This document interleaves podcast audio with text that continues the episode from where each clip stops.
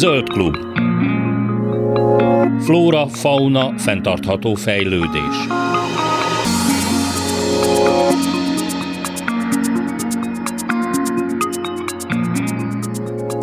Kellemes délutánt kívánok, Laj Viktoriát hallják.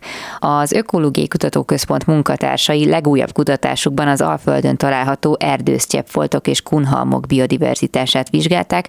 Az eredményeiket a Basic and Applied Ecology nevű rangos szakfolyó iratban jelentették meg.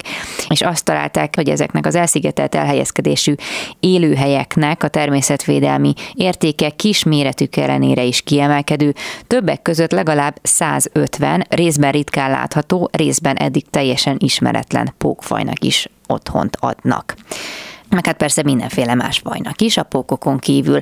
Gallé Róbertel beszélgetek, az Ökológiai Kutatóközpont Lendület, Táj és Természetvédelmi Ökológiai Kutatócsoport kutatójával. Szervusz! Szervusz, üdvözlöm a hallgatókat! Miért állnak már régóta ezek az élőhelyek a, a figyelem, vagy hát a kutatók figyelmének a középpontjában? Tehát mitől különlegesek, ami miatt vizsgálat, vizsgáljátok őket? Az Alföld déli részén igazán magas biológiai diverzitás tapasztalható, ezzel találkozunk éppen nyomon, de elsősorban a természetközeli élőhelyek esetén, és ezek a kisebb e, foltocskák, ezek maradtak meg az eredeti természetes gyepeknek a, a hírmondói, erdősgyepeknek a hírmondói, és hát ami régen, tehát a, a jelentős tájátalakítások előtt teljesen általános volt itt az Alföld déli részén, az mára ezeken a kis kis foltokon maradt csak meg sajnos. Uh-huh. Tehát ezért ezeknek a foltoknak a vizsgálata az igen fontos, és elég sok különböző ökológiai, faunisztikai, florisztikai vizsgálatnak a központjában áll. Uh-huh. De ugye az erdős cseppek és a kurgánok, kunhalmok, ugye ezt a kettőt vizsgáltátok, azért két különböző dolog, ha bár az előfordulásuk azért nagyjából a régión belül megegyezik. Mi az egyik, mi a másik? Igen, hát ezt a két dolgot párhuzamosan vizsgáltuk, ez két teljesen különböző rendszer. Alapvetően az erdős cseppek esetén ezek a foltok, ezek néhány hektáros olyan gyepek, főleg nyílt homokpuszta gyepek, amelyeken borókák, nyarak és galagonya bokrokból álló kis erdőfoltocskák találhatóak. Mi most elsősorban a, a, a gyepekre koncentráltunk, uh-huh. és ezeket a kis foltokat, tehát ezeket az erdősztye foltocskákat elsősorban e, idegenhonos, tehát főleg fenyőültetvények veszik körül, tehát erdőültetvényeknek a, a mátrixában, az erdőültetvények tengerében találhatóak ezek a kis foltok. A másik esetben, a másik rendszer esetén a kurgánok vagy kunhalmok, ezek egy, egy más típusú, egy szántóföldek által dominált tájban találhatóak. Jelentős része Csongrád megye keleti részén Békés megyében voltak, míg az erdőszcseppek elsősorban Bács-Kiskun megyében találhatóak, amelyeket vizsgáltunk. Na és ezek a kunhalmok, ezek ilyen sztyeppi népeknek a temetkezési helye jelentős részben, tehát ilyen több ezer éves dombok. És ezek a, ezek a, ezek a dombok éppen azért, mert egy, egy, a dombozatuk nem teszi alkalmasra feltétlenül a szántásra, hosszú évezredeken keresztül megmaradtak, és bár ember által készített objektumok mégis az ősi biológiai diverzitást hatékonyan őrzik éppen ezért, sőt annyira, hogy ezekben a, az elsősorban szántóföldek dominált tájak esetén szinte ezek az utolsó menedékei ezeknek a keppi élőlényeknek. Na és akkor mit tudunk ezekről az élőlényekről? Mennyire okozott akár nektek is meglepetést az, hogy kiket találtatok ezeken a területeken? Igen, hát számos olyan élőlényt találtunk, amelyek ritkák, egészen élőhely specifikusak, tehát olyan élőhelyek jellemzőek, amik elsősorban tőlünk keletre találhatóak, tehát ilyen sztyeppi, erdősztyeppi zónának a, a, az élővilágát találtuk. Ez egészen ugye Közép-Ázsiáig elhúzódik, vagy még, még keletebbre. Tehát egy hatalmas nagy területről van szó, amelynek a nyugati pereme az tulajdonképpen a Kárpát-medencében található. Éppen ezért számos olyan élőlénycsoport, olyan, olyan fajt találtunk, amelyek, amelyek ez erre a keleti elterjedéssel rendelkeznek, de találtunk olyanokat is, amiket igazán régen gyűjtöttek, tehát az elmúlt évszázadban nem találták példányát, sőt egész különleges érdekességeket is. Ezek tehát ilyen specialista élőlények. Tehát uh-huh. elsősorban specialista ízeltlábúak, amik, amik, amik ezt a hogy is mondjam, faunisztikai érdekességét hozták a, a vizsgálatunknak. Uh-huh. És hát amivel talán a legtöbb volt, azok a, a pókfajok voltak azért legalább 150, hát az nagyon sok, nem? Ami, ami ritka, vagy máshol nem is látható. Igen, a pókokat egy kicsit jobban hangsúlyozom folyton, mert én pókokkal foglalkozom, tehát ezért aztán egy kis, hogy is mondjam, csak ilyen irányú torzítás van, tehát elsősorban a, a pókoknak a feldolgozását végeztem az anyagban, illetve ebben segítettem. Szóval ezekkel foglalkozom elsősorban, és, és tehát a pókok diverzitása magas. Nem csak ez az egy vizsgálat zajlott ebben a régióban, tehát az erdőszcseppeket azt már év, hát most már mondhatom, hogy évtizedek óta vizsgáljuk, és ha az egészet tekintjük, tehát hogyha az eddig összegyűjt információkat tekintjük, akkor igen, egy-egy ilyen kisebb erdőszcsepp esetén előfordulhat, hogy akár 150 pókfa is él, hm. és ez a magas fajszám, ez a magas diverzitás, amit itt találunk, ennek egy jelentős része olyan, olyan, olyan fajokból tevődik össze, pont ezek a specialisták, amelyek máshol nem is élnek, a, mondjuk Közép-Európában. Hm, uh-huh. Akkor azért ennek elég nagy tudományos jelentősége van tulajdonképpen, hogy ezeket sikerült itt leírni, gondolom. Igen, talán tudományos és természetvédelmi uh-huh. jelentősége is lehet ezeknek. Igen, igen. És hát emellett, ugye hát a vizsgálatunk az elsősorban egy ökológiai vizsgálat volt, tehát mi arra fókuszáltunk ebben a, az esetben, hogy melyek azok a tájléptékű és élőhely léptékű, tehát az élőhely mérete, tehát melyek uh-huh. azok a tényezők, amelyek meghatározzák azt, hogy milyen fajok, hogy hány faj fordul elő ezeken, a, ezeken az élőhelyfoltokon. Tehát itt vizsgáltuk a, az élőhelyeknek a konnektivitását, tehát az azt jelenti, hogy az élőhelyek uh, táji környezetében mennyi további a mi vizsgált fajainknak alkalmas élőhely található, tehát ebben az esetben jellemzően gyepek, uh-huh. és a másik fokális, tehát másik vizsgált változónk, az pedig az, az adott élőhely foltnak a mérete volt. Uh-huh. Egyébként csak, hogy nagyjából be tudjuk lőni, me- mekkora területekre kell gondolni, mondjuk egy erdősztyepnél? Hát az erdősztyepek azok egy hektártól öt hektárig terjedtek körülbelül, uh-huh. tehát ez egy néhány focipályányi méret azért. A, a kuhamok ennél kisebbek, tehát ott a legnagyobbak sem nagyon érik el az egy hektárt. Aha. Tehát ezek egészen kicsi kis, kicsi kis foltocskák, de meglepően hatalmas biológiai diverzitást őriznek ezek is. Nem csak ízeltlábú, hanem növényfagyok tekintetében is. Igen, igen, igen. És amúgy, hogy a, a konnektivitás az, az milyen, tehát hogy mondjuk mekkora távolság lehet elég arra, hogy nőjön a biodiverzitás, vagy hogy jobb legyen a feltétel? Nagyon függ ez attól, hogy milyen élőlénycsoportról beszélünk. Tehát vannak Aha. olyan élőlények, amelyek nagyon rossz terjedő képességgel rendelkeznek, ezeknek egy néhány száz méter is áthidalhatatlan távolságot jelent. Uh-huh. Különösen, hogyha a mátrix, tehát az az élőhely, vagy az a terület, amely a két alkalmas élőhely között található, az egészen eltérő ezekben az élőhelyektől, tehát például egy, egy, egy gyepi ízeltlábú nehezebben megy be az erdőbe, hogy azon keresztül eljusson a következő élőhely foltig. Tehát ez nagyon eltérő, hogy mekkora az a folt, ami esetén jó kapcsoltságot találunk, illetve uh, egészen komoly elszigeteltséget találunk.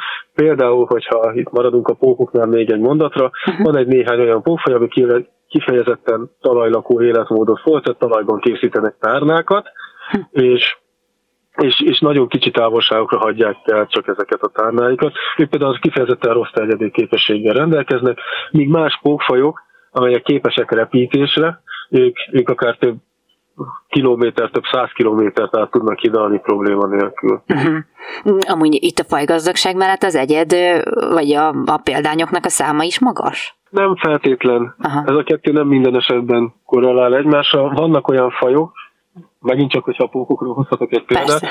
amelyek a szántóföldeken rendkívül elterjedtek. Aha. És ott hatalmas denzitásban, tehát nagyon nagy egyes sűrűségben fordulnak elő, de ez nem azt jelenti, hogy egy természetes élőhelyen ennél magasabb egyet sűrűséget is találunk.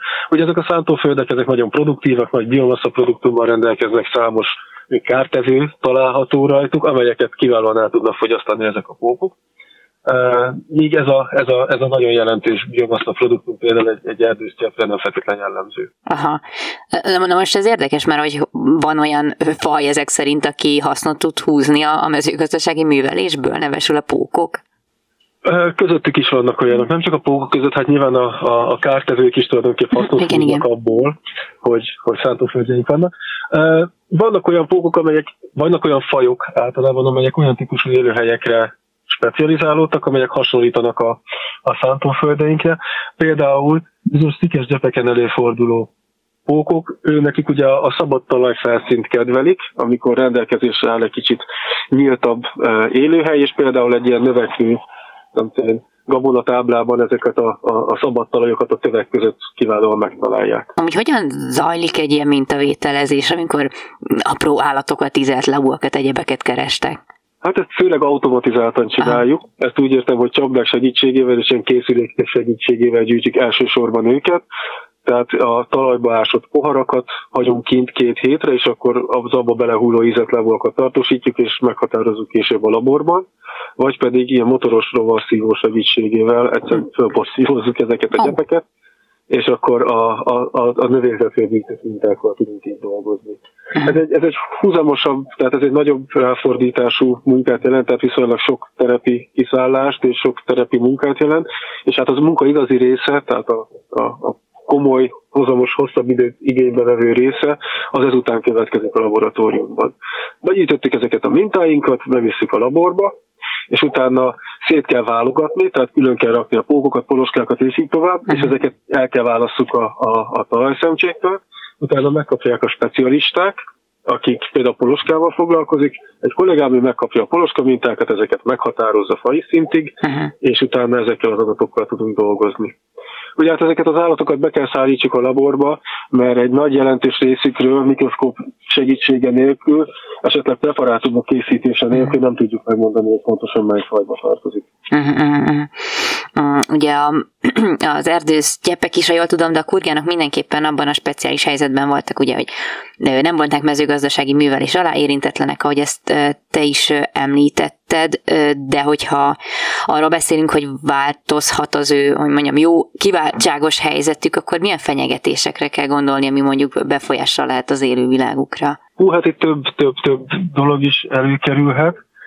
És azt hiszem, hogy nem is teljesen százszázalékban átfedőek ezek a két esetben. Uh-huh. Például az erdőszcseppeknél azt rendszeresen lehet tapasztalni, hogy a, a, a, a környékben élő, mondjuk jellemzően fiatalok vásárolnak egy klassz crossmotort, vagy egy oh. menő terepjárót, és akkor ez az, és ez ugye eléggé megviseli ezt a növényzetet, ami ott található. Persze, hát azért is maradnak meg, mert egy kis domborzat sokszor található, tehát kisebb-nagyobb buckák találhatóak ezeken a kis területeken, és ezek kiválóan alkalmasak kipróbálni a terepjárót. Mert például ez eh, megszünteti gyakorlatilag a növényzetet ezeken az élőhelyeken.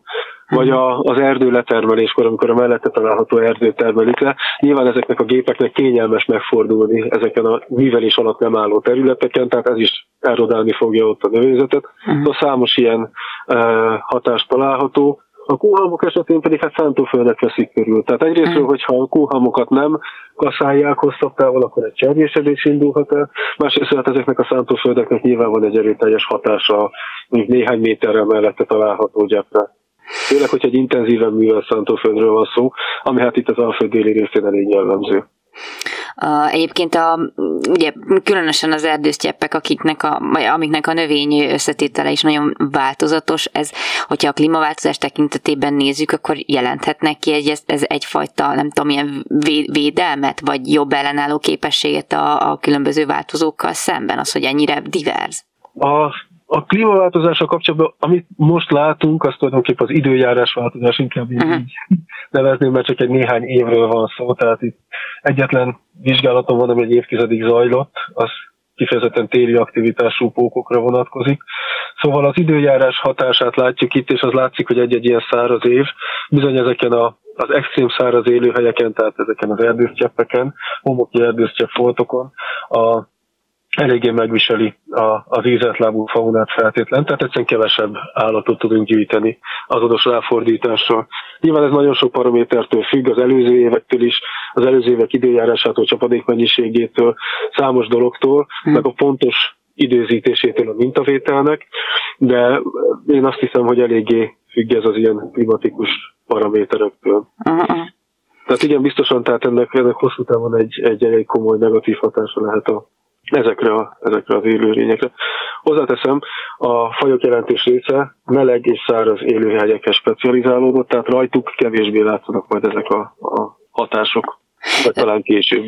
Uh-huh és az, hogy ezeket védeni, nyilván a klímaváltozás ellen egy összetettebb, vagy ezek a hőingások ellen, de hogy az emberi beavatkozások ellen mennyire lehetnek akár képesek ezek az eredmények védetté tenni ezeket az élőhelyeket? Ez a, a kuhalmok esetén ez tulajdonképpen megoldott dolog már, mert ah. ezek, ezek ex-lége védettek, szerencsére ezek, ezek védettségi státuszban vannak. A, az egészen pici kis fragmentált erdősztyefoltok védelme az egy nehézkes, technikailag egy nehézkes dolog, mert egy egészen nagy területen fordulhatnak elő, és még tényleg egészen kicsi méretű. Tehát itt ezeknek a, igazából tényleg az ilyen típusú védelme lenne fontos, hogy a, a, a mechanikai behatásokat, tényleg ezeket az emberi zavaró tényezőket valahogyan, hogyha lehetséges, akkor, akkor minimalizáljuk. Uh-huh. Sőt, hát ezeknek a területe is növelhető, tehát másodlagosan is ezek előfordulnak és kialakulhatnak. Tehát olyan erdőültetvények helyén például az, az erdőtelepítés az nem működik, uh-huh. ott is előfordulhat, hogy egy ilyen erdősztyeppes élőhely kialakul. Hát megfelelő időt kell neki hagyni azért erre, de Szóval nem kilátástalan a helyzet, és a, a, a formális védelem ugye nehezen megoldható, de talán ez is segítheti a, a, az élőhely sportoknak a megmaradását. És egyébként az, hogy ilyen apróbb zavarások, mint amit most a crossmotorosokról említettél, jó idézőjelben apróbb, hogy felmerült benne, hogy vajon a, a, az adott területen élőknek a fejében mennyire él ez, hogy ez egy olyan terület, amit mondjuk védeni kéne, tehát hogy a lakosságnak a, a nem tudom, attitűdjét, azt próbáljátok-e vizsgálni ezekben a kutatásokban, vagy nincs értelme? Egyelőre én még nem próbáltam. Hát itt vannak bizonyos olyan, olyan, olyan szervezetek, mint az erdészetek, hm. vagy a, a, a, a mezőgazdaságban, mezőgazdaságból élők, esetleg különböző erték, nem tudom, cégek, amelyek mezőgazdasági műveléssel foglalkoznak, akiknek tényleg ez a, tehát az ő tevékenységük azok konkrétan érinteni ezeket az élőhelyeket, és ők látják is ezeket az élőhelyeket, esetleg a vadászok, akik még szintén sok esetben talán számukra az értéket is jelent, hiszen a vadak is meg tudnak bújni ezekben a cserjés erdősztyefoltokon. Szóval velük talán érdemes lenne a későbbiekben, hogyha tényleg összeáll egy ilyen konkrét intézkedési javaslat, vagy kezelési javaslat, akkor felvenni a kapcsolatot, és akkor megegyezni az ügyben. Számos, az sokan vizsgálják ökológusok ezeket az élőhelytípusokat Magyarországon, az intézetünkben is, Szegedi Tudományegyetemen is, tehát akik között dolgozunk ezekhez a, az élőhelyekhez, és így aztán már sokan különböző eredményei összegyűltek, és sokan vannak, akik már ezeket a, a megbeszéléseket is elkezdték ez ígyben. Uh-huh. Szóval még a nemzeti parkok, ami igen fontos szerepet játszanak ebben, azt, azt, ebben azt hiszem, hogy az övék a, a, a vezetés uh-huh. Igen, igen. A nemzeti parkok munkatársai. De amúgy még van, van mit kutatni? Mert hogy már régóta folynak, és azt hiszem, hogy ez, ez a konkrét kutatás, ami ezekre az élőhelyekre vonatkozik, ez, ez idén jár lett talán? Én számos olyan kutatásban vettem részt, ami ezekre az élőhelyekre uh-huh. vonatkozott, elsősorban az erdőszcseppekkel foglalkozom. Tényleg egy, most már mondhatom, hogy bőven több mint egy évtizede, uh-huh. sőt, uh, itt számos olyan dolog merül fel, amit, amit, amit lehet vizsgálni. Tehát különböző aspektusból különböző kérdésekre próbálunk válaszokat keresni. Tehát az utóbbi időben vizsgáltuk a, az inváziós kórónak a hatását uh-huh. az adott élőhelyeknek, hát egy kicsit komplexebben, tehát az ízetlábúra, növényeire, mikroklímájára és így tovább.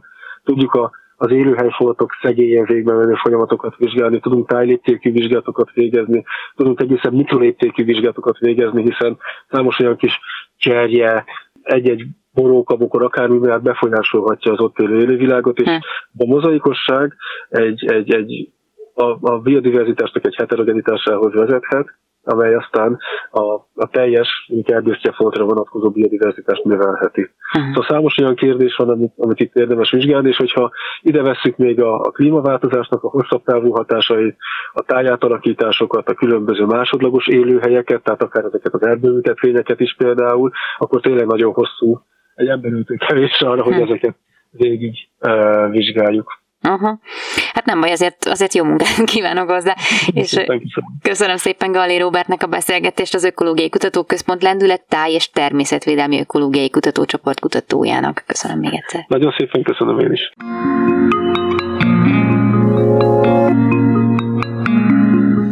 Máshol is végeztek egyébként faj diverzitást vizsgáló felméréseket, többek között a Budapesti Közművek Nonprofit ZRT főkert divízió kérésére a Magyar Madártani és Természetvédelmi Egyesület szakemberei rendszeresen vizsgálják a fővárosi parkok elsősorban kivágásra kijelölt fáit. Ezek a gyakran idős, sérült esetenként balesetveszélyes fák számos állatnak, köztük nem egy védett madár és rovarfajnak is otthont adnak, ezért szükséges, hogy zoológiai szempontból szempontból is megvizsgálják őket. Erről írt a greenfo.hu. A fánfészkelő madarakat távcsővel az üreges rovarlárvák által lakott fatestet pedig az úgynevezett kopogtató segítségével észlelhetjük, írják. Az elhalt fában fejlődő rovar és bogárfajukat gyakran kirepülő nyílásaik alapján lehet meghatározni. Ez egy igen hatékony módja az egyes fajok jelenlétének kimutatására, hiszen ezek az életnyomok sokáig láthatóak. Évszaktól függetlenül mutatják, milyen faj él vagy élt a fában. A különféle ősonos hársfajokat, a fehér nyarat, vagy akár a tájidegen fehér akárszot és Krisztus tövist kifejezetten kedvelik az egyes holtfához kötődő szaproxilofág bogarak. A lombkoronában repkedő hársfa, tarka díszbogár és a nagyméretű, nyári éjszakákon aktív diófacincér kirepülő nyílásai gyakran láthatóak a városi környezetben legyengült, idősebb kislevelű hársak kérgein. Mindkét bogárfaj természetvédelmi oltalom alatt áll, noha elterjedt fajok még a fővárosban is. A gyakran nagyméretű, hosszú évek alatt összegyűlt szerves korhadékot tartalmazó üregek igazi mini ökoszisztémák, pattanó bogarak, gyászbogarak, virágbogarak fejlődnek bennük. A kis szarvasbogár és a pompás virágbogár védett fajok, lárváik gyakran együtt találhatóak faodvakban. A Natura 2000-es jelölőfajok közül is több ismert a városi környezetből. Az egyik ilyen a skarlátbogár, mely elhalt, de általában még lábon álló fák lazakérge alatt él. Bogarak mellett a leginkább különféle madárfajok lakják az idősebb fákat, kevesen gondolnák, de több mint 250 madárfajt figyeltek meg a fővárosban, ebből nagyjából 100 faj fészkel is. A fakopáncsok gyakran a budapesti parkok idősebb fájt választják fészkelőhelyül. A következő években ezekben a harkályok által vájt odúkban fészkelnek a másodlagos odúköltő fajok, leggyakrabban cinegék vagy csuszkák. Fészkelési időszakban, ha éppen költőmadarat figyelünk meg a kivágandó fán, javasoljuk a főkert felé, hogy néhány héttel tolják ki a kivágási időt, ameddig a madarak biztonságosan el nem hagyják a fészket. Ezt írja Sarlós Dávid, Német Tamás és Lenvai Csaba a greenfo.hu-n. Most pedig hírek, aztán folytatjuk a Zöld Klubot.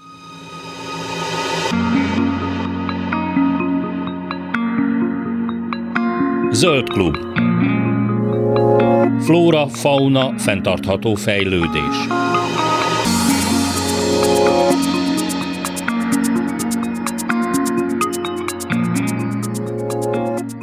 Magyar kutatók közel ezer békafaj viselkedési szokásait elemezték egy szakfolyóiratban megjelent cikkükben. A dr. Vági Balázs és dr. Végvári Zsolt első szerzőségével és Székely Tamás professzor közreműködésével megjelent publikációban a békák utód gondozásának és szaporodási rendszereinek sokszínűségét vizsgálták, kitérve ebben az éghajlat szerepére is. Végvári Zsolttal, az MTA doktorával, az Ökológiai Kutatóközpont Vízi Ökológiai Intézet igazgatójával beszélgetek. Az az érdekes, hogy a Földön élő körülbelül 8000 kétértű fajnak, tehát ugye óriási diverzitás van, akár méretben, ugye milliméteres, a félméteres skáláig. Az az érdekes a békáknál, hogy azt, azt nem is nem is nagyon gondolnánk elsőre, hogy mennyire változatos az utódgondozások is. Uh-huh. Hát az utódgondozás tekintve esetleg a, a csontos halaknak az utódgondozási sokfélesége állítható ezzel, ezzel párhuzamban, a madaraké már, már lemarad. Tehát egyszerűen arról van szó, hogy ugye nem ugye a békáknak egy része nem csak egyszerűen lerakja a fejtéjét, és azok, azok magukra vannak vagyva, hanem a szülők őrzik, etetik, védelmezik az utódokat, akár tete, akár, akár ebihal formájban, hordozgatják őket. Van olyan békafaj, ami, ami egy kis tavatás az utódoknak, tehát meglepő, nagyon meglepő, tehát ezeknek a gondozási formáknak a jó része egyébként a, egyébként a trópusokon fordul elő, és ugye abból, abból indultunk ki, korábbi hipotézisek, amelyek feltételezték, hogy a békáknál a, a párzási rendszer és az utód gondozásnak a formáit a klíma határozza meg. Tehát, hogyha nedvesebb a klíma, akkor többet gondoz, a szárazabb, akkor kevesebb. Tehát voltak, voltak előzetes feltételezések, de úgy tűnik, hogy ez, hogy ez nem igaz. Tehát volt egy, volt egy korábbi tanulmányunk, amiben azt, azt találtuk, hogy a, hogy a szárazföld meghódítása, ami zárójel megjegyzem, hogy még, még eléggé tisztázatlan, mert sokféle hipotézis van, hogy, hogy hogyan történt, hogyan történt a pontos mechanizmus, aminek során ugye a halak e, kiléptek a szárazföld, és a két értűek e, meghódították a szárazföldi élőhelyeket. E, tehát onnantól kezdve, hogy kialakul a szárazföldi életmód, a, az utódgondozás az függetlenné válik a klímától. Olyan úgy tűnik, hogy egészen egyszerűen a békák, illetve egyéb kétértű fajok is egyszerűen olyan mechanizmusokat találnak ki, hogyha nincs víz, akkor, akkor elhordozza egy, egy növénynek a kis uh, víztartó, víztartó részébe, vagy elviszik pocsolyába, vagy elviszik pocsolyába, amit ő csinál, tehát ez már egy olyan fajta magas szintű alkalmazkodás, amit nem is gondolnánk, hogy a békáknál létezik. Holott viszonylag gyakori. De egyébként a, az, hogy melyik békafaj gondoskodik az utódjairól, és melyik nem, akkor mondhatjuk mondjuk azt, hogy ahol, hogy mondjam, tehát ahol ideálisak a körülmények, ahol kikelnek maguktól is, és fel fognak nőni a kis békák, ott ez kevésbé jellemző, viszont amelyik faj egy ilyen bonyolultabb környezetben lakik, akkor itt már tenni kell azért, hogy ezek az utódok felcseperedjenek. Azért is nehéz tudni, hogy pontosan hogy alakult, ugyanis a békák mögött is majdnem 400 millió év evolúció mm-hmm. áll. Tehát nagyon sok minden történt az elmúlt elmúlt évmilliók során, amit már nem tudunk, nem tudunk rekonstruálni, vagy csak, vagy csak részleteiben, és ennek segítségére szolgál az a módszer, amit használtunk, ez úgynevezett komparatív elemzés, tehát amikor a fajokat hasonlítjuk össze, hogy összehasonlítjuk, nálunk egy ezer faj volt, amiről adatunk volt, és az, és az ezer fajnak a tulajdonságait vetjük össze olyan szempontból, hogy van-e összefüggés a, ennek a sok fajnak a gondozási típusai, a e, és nőstény közti testméretbeli különbség, hereméres, stb. Tehát olyan jellemzők, amivel egyébként szokták vizsgálni ugye a szaporodási rendszereket. Ezeket hasonlítottuk össze úgy, hogy közben figyelembe vettük a, a békák ismert elég jól, jól leírt törzsfáj, tehát hogy milyen, milyen rokonsági fogban vannak egymással, és, és egyébként így van, mint hogy mondod, ezt, azt, azt találtuk, hogy, hogy a, a szárazföld megjelenés után viszonylag függetlenné válik a, a, a témától. Tehát egész egyszerűen a békák már ki tudnak dolgozni idézőjelben ugye, olyan, olyan stratégiákat, amivel teljesen idegen környezetben is fel tudják nevelni a, az utódaikat. Vannak hasonló tendenciák a madaraknál is, de ott is csak, csak áttételesen érezhető a klíma hatása. Tehát inkább, inkább úgy lehetne ezt, ezt fogalmazni, hogy a klíma valóban hat ezekre a rendszerekre, de inkább csak csak áttételezem, tehát mint egy ilyen, mint egy ilyen vívő hullám, egy ilyen moduláció befolyásolja a szaporodási rendszereiket. Mhm, tehát akkor mondhatjuk azt, hogy a klímaváltozás az inkább abban fog náluk megnyilvánulni, hogy nem tudom, táplálék tekintetében, hogy ez kevesebb lesz esetleg? Én sajnos rosszabb, rosszabb módon. Ugye a két értőeknél ugye tapasztaljuk az egyik leg, leggyorsabban pusztuló állatcsoport, ugye ez, ez a klímaváltozás és az emberi tevékenységek kombinációja miatt van így. Ugye a 8000 fajnak körülbelül az egyharmada veszélyeztetett, nincs, nincs messze a kihalásra is.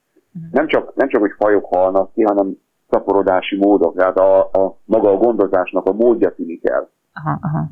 Amellett, hogy egyébként a faj, faj elvesztésével rengeteg információt is, is eltűnik így a az élővilágból, tehát egész egyszerűen szegényebb lesz a Földnek nem csak az élővilága, hanem maga az élet által kifejlesztett funkciók is. Tehát ez a, ez a nagyon szomorú. Tehát a, e, előrevetítve ugye egyébként az, az történik, hogy ugye a önmagában a klímaváltozás nem lenne gond ezeknek az állatoknak, mint ahogy az egyebeknek sem, mert ugye ez, ehhez tudtak alkalmazkodni az elmúlt évmilliók során. Ahhoz nem tudnak alkalmazkodni, hogy ő váltana élőhelyet, menne éjszakabbra, vagy menne, vagy, vagy menne feljebb, vagy, vagy keresni hideget vizet, de ott emberek laknak, és azért nem, nem tudja megcsinálni, ezért kicsit. Ezért vannak kicsit jobban előnyben a repülő rovarok, madarak, amik helyváltoztató képességet tekintve át tudják kitalálni ezeket, a, ezeket az új, új problémákat, de egy béka mondjuk nem tud átélni egy, egy urbán komplex vagy egy, vagy egy új, új autópálya hálózata.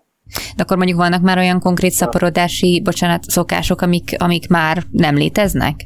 Van bizony. Például nem is olyan régen tűnt el az egyetlen ismert úgynevezett gyomorköltő béka, és az azért szomorú, nem csak ugye a faj elvesztése, hanem például, hogy ezt, ezt, ezt a múlt században fedezték fel, hogy, hogy létezik egy ilyen faj, és szükség is lett volna erre az ismeretre, mert akartak csinálni embereknél olyan, olyan gyomorműtéteket, amire szükség lett volna, hogy a békának ez a speciális uh, kiválasztó rendszere, hogy a gyomorsavakat megfelelő módon tudja, tudja az utódai számára ezeknek hatását tompítani. Erre, erre műtétekhez lett volna szükség, és mire kimentek ismét a kutatók, a faj kihalt.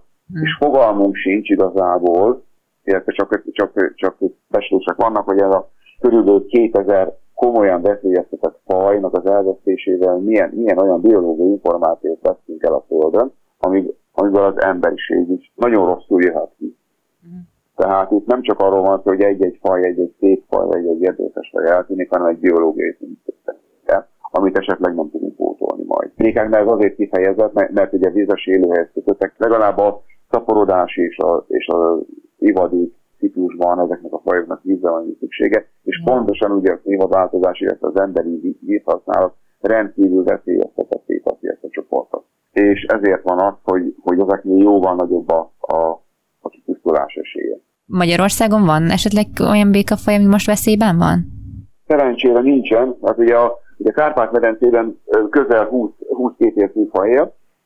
Ezek közül nincs olyan, ami, nincs olyan, ami akár Európában, akár Magyarországon jelentősen veszélyeztetett lenne, azonban, azonban óriási csökkenések voltak tapasztalatok az elmúlt uh-huh. évtizedekben. Ez, ezeknek az, ugye az említett, hogy a száraz periódusok hosszának erősségének a növekedése, illetve ezzel párhuzamos emberi, emberi terjeszkedésnek a hatása, illetve amit még viszonylag kevés, kevéssé tudunk, illetve most, most indultak meg ezzel kapcsolatban a kutatások, ami az emberekre is ugye rendkívül negatív módon hat, ez ugye a vizeknek a szennyezése, műanyagokkal, gyógyszerekkel, összermaradványokkal. Ezeknek a hatásait igazából fel se tudjuk egyenlőre becsülni, hogy mekkora kárt tesz a vízi ökoszisztémákban és az emberi, emberi egészségben is. Tehát azért is érdemes kicsit a békákat is figyelni, mert ami velük történik, az a mi vizeinkkel is történik, uh-huh. amit mi ugye iszunk, benne, stb. használjuk mindenkire öntözésre erre, arra, és már ugye tudjuk, intézetünkben foglalkoznak ezzel, ezek a toxikológusok, hogy, hogy mennyi mennyiségű műanyagot, hogy a vegyszer, a vegyszer, gyógyszer maradvány iszunk. Tehát a békák azok csak a jéghegy csúcsa, mi, mi, is, mi is tapasztaljuk ezeket a folyamatokat sajnos mindig előkerül, hogy az ember önmagában mit tehet, és most eszembe jutott, hogy például akkor én örülhetek, hogyha a kertben békák ugrándoznak, mert az azt jelenti, hogy valahol a közelben van egy olyan élőhely, ami nekik ez megfelelő vagy jó lehet. Így van. Így van, például akkor én még, még kezdő madarászkoromban azt tanultam, hogy olyan kútból nem szabad inni, amiben nincs béka. Aha. Hát ott valami gond van. Így van, tehát általában mutatják a vizes élőhelyeknek a minőségét, a természetességét, minél ritkább fajtanak, tehát nem, nem, nem megijedni kell tőlük, hanem tényleg a, e, azt, azt kell megérteni, hogy itt egy nagyon-nagyon fontos rész, hogy meg, ugye rengeteg, rengeteg túlnyugodt legyet esznek, kápa, egy, egyéb kápolőket esznek. Nagyon fontos szerepük van. Renge, rengeteg vízimadárnak a létezése tőlük függ. Hát a, a, a természetes táplálékhálózatokban, ökológiai rendszerekben óriási szerepük van. Nagyon sokan vannak, és nagyon sok, sokféle szerepet töltenek, de akár mint, mint ragadozó, akár mint, mint, mint pedig tréda. Uh, mi vizsgálatunk is erre mutat rá, hogy ezt a sokféleséget nem csak a, nem csak a fajok szintjén, hanem a viselkedéseknek a szintjén is lehet értelmezni. Igen, és az egyik ilyen viselkedés az pont a, arról szólt, hogy tulajdonképpen ezt az utódgondozást ők milyen változatosan tudják végezni, hogy mit tudom én, a nőstény végzi, vagy a hím végzi, vagy itt most igazából mi van a összefüggésben. Nem tudom, hogy általánosságban el lehet mondani, hogy a békák az inkább egy ilyen, nem tudom, apai faj, hogy inkább a, a, a hímek őrzik az utódokat? Nem, nem, nem, tehát nincs, nincs benne ilyen, tehát pontosan ezt, ezt, ezt nyomozgatjuk, még ez egy, még, még egy hosszú út áll előttünk, hát még, még nehéz tudni, hogy ezek hogyan is, miért, miért alakultak, milyen, milyen tényezők hatására. Annyit lehet ugye tudni, hogy, hogy az utódgondozás, a szülői szerepek és a, és a párzási rendszer nagyon szoros kapcsolatban áll egymással. Összefüggésben van, van azzal is, hogy a, hogy a hímek nagyobbak, vagy a nőstények nagyobbak. Aha. Ezek, ezek, ezek szorosan összefüggenek, a, a klimatikus folyamatoktól viszonylag, viszonylag függetlenül működik ez az egész. Most a, ugye a következő kutatás irányait azok afelé mutatnak, hogy ezt egy kicsit részletesebben meg, meg tudjuk nézni, tehát lemenni a fajok szintjére, mert ugye egy, egy fajon belül is óriási változatosság. Tehát hogyha például a egyes hazai békákra gondolunk, mondjuk a zöld varany szinte egész Európában elterjedt, a déli populációi egész évben szaporodnak, az északiak azok csak. Ugye a két-három nyári hónapban, tehát egy fajon, egy fajon belül is óriási a változatosság, és az összefüggésben van azzal, hogy mikor van a, a szaporodási időszak, hogy hogyan időzítették, milyen hosszú, hogy ott el az évben. Tehát ennek, ezeknek a nyomozásával, illetve hát most ugye a, ugye a klimatikus folyamatoknak a modellezésével, ami egyébként elég, elég elő, előre jár most már a klímaváltozásnak a tudománya, ahogyan, ahogyan tudjuk modellezni, hogy az elmúlt évmilliók során hogyan változtak a klimatikus feltételek, amik a békák elterjedését és esetleg szaporodási rendszerét befolyásolni tudják úgy, hogy közben ugye, ugye fajképződés is zajlott. Uh-huh. Tehát az elmúlt két millió évben számos faj jött létre klimatikus hatások uh, eredményeképpen, amiről láthatjuk ezt a sokféle, sokféle párzási, az utódgondozási rendszert, aminek az összefüggései rendkívül bonyolultak. Tehát azt tudnám mondani, nagyon messze vagyunk még, még attól, hogy meg tudjuk mondani, hogy pontosan hogy is alakult ki, de hát ez nem, nem, nem is csoda, hiszen az elmúlt 400 millió évnek a történéseit kell, kell valamilyen szinten rekonstruálni. Biztos, hogy ezek nagy, nagyon erősen annyit lehet látni, hogy, a, hogy ezek az utódgondozási eh, típusoknak a sokfélesége az, az a trópusokon hangsúlyos, ott van sok, sok ilyen faj, uh-huh. Az állandó környezet ott, ott teszi lehetővé ezeknek a, ezeknek a típusoknak a kifejlődését. Pedig a veszélyeztetettség az pont ott a legnagyobb. Pontosan így van. Hogyha megnézzük az IUCN-nek az veszélyeztetett fajokról szóló listáját, akkor sajnos azt, azt látjuk, hogy a, hogy a, a kihaláshoz közel álló fajoknak a jó része teljesen ismeretlen adathiányos. Nem tudunk, nem tudunk róla semmit. És még visszakanyarodnék arra, amit ugye beszéltünk, hogy a, nem tudjuk, hogy ezeknek a, a, a, a több ezer fajnál, ami ugye feltételezhető, hogy kihalás cél van, milyen szaporodási rendszerei vannak, milyen egyéb biológiai információt veszíthetünk el azzal, hogy hogy, hogy eltűnik ez a faj, és, és ráadásul olyan, olyan vidéken ilyenek, ahol nagyon nehéz őket vizsgálni. Ahol eleve viszonylag kevés kutatói, tehát sokszor nehéz, nehéz ugye politikai egyéb körülmények között kell, kell dolgozni. És ezek gyorsan történnek ezek az események, ugye a gyorsuló klimatikus és emberi hatások uh, eredményeképpen gondoljuk azt, hogy a, ezeknek a fajoknak a kihalása az elmúlt évtizedekben valószínűleg felgyorsult. Most kizárólag elméleti szinten, hiszen valószínűleg így nem is volna értelme most annak, amit mondok, de lényegében lehetne az, tehát hogyha kiválasztunk egy trópusi békafajt, akkor az elméletben áttelepíthető volna-e egy, akár egy olyan részre, ami nincs veszélyben, nyilván nem a trópusokon, hanem mondjuk teszem azt közép-kelet-európában. Megmaradhatna-e itt? Az nem, az, az, az, az nem jó, hogy elvinni az élőhelyéről, viszont amit, amit mondasz, az egy a természetvédelemben, hogy gyakorlatilag ezt, ezt, ezt transzlokációnak hívjuk. Tehát amikor, amikor tudjuk, hogy egy faj mondjuk a klimatikus folyamatokat le tudná követni. Mondok egy példát, a klíma melegedésével egy hűvös élőhelyeket kedvelő békafaj mondjuk szeretne feljebb menni a hegyen, mert egyszerűen a hűvös környezetet kedveli, uh-huh. de mondjuk van közben egy város, és a város nem tudja átugrani. Akkor uh-huh. megfontolt döntések alapján, élőhelyi vizsgálat alapján, egy, egyéb, egyéb feltételek eh, ellenőrzésével, hogy nincs, nincsenek-e egyéb, egyéb kihalás, kihalási esélyt növelő tényezők az adott területet, akkor, akkor ezzel, ez transzlokációval ezeket a fajokat át szokták tenni. Uh-huh. Van. Tehát nagyon megfontolt döntések alapján, amikor tudjuk, hogy a faj, faj életmenet története és, és ökológiája révén ez a faj oda, oda kellene, hogy menjen. Egyébként ezekre vannak is, vannak is példák, és akkor oda átviszik.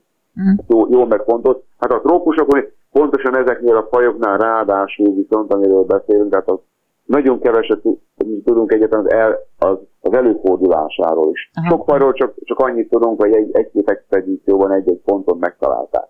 És talán már ki is pusztul. Nagyon sok ilyen faj van sajnos, aminek még a létezése is egyáltalán kérdés, hogy valaha találkozunk nem így vele.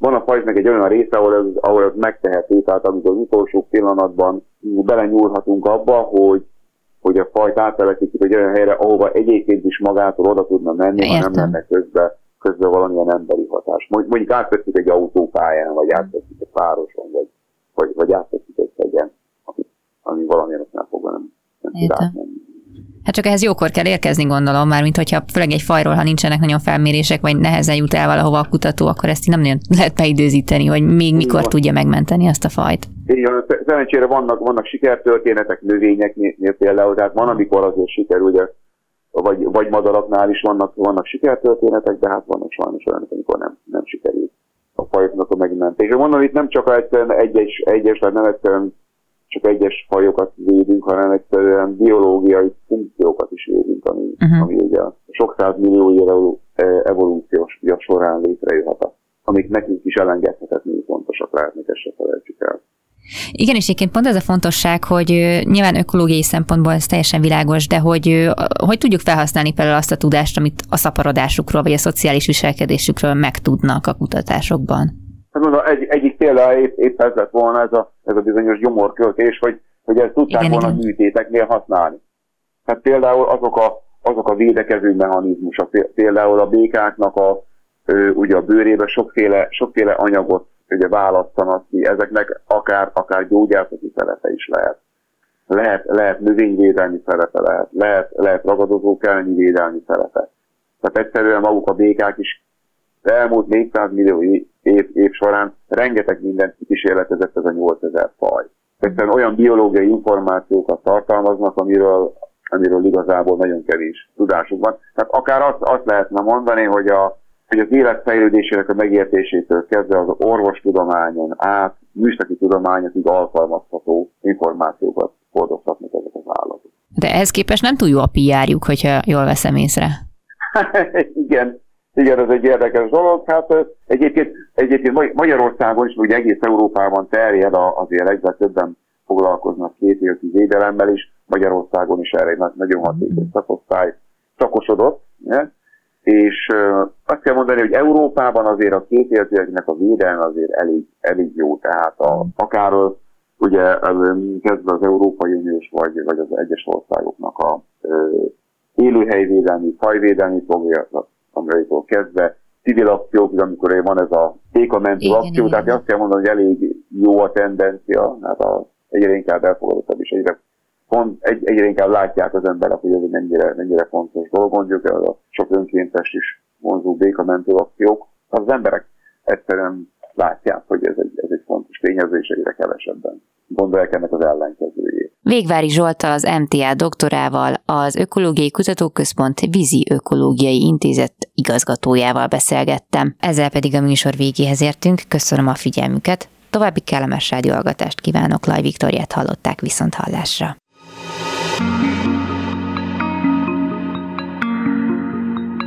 Flóra, fauna, fenntartható fejlődés. A Zöld Klub adását hallották.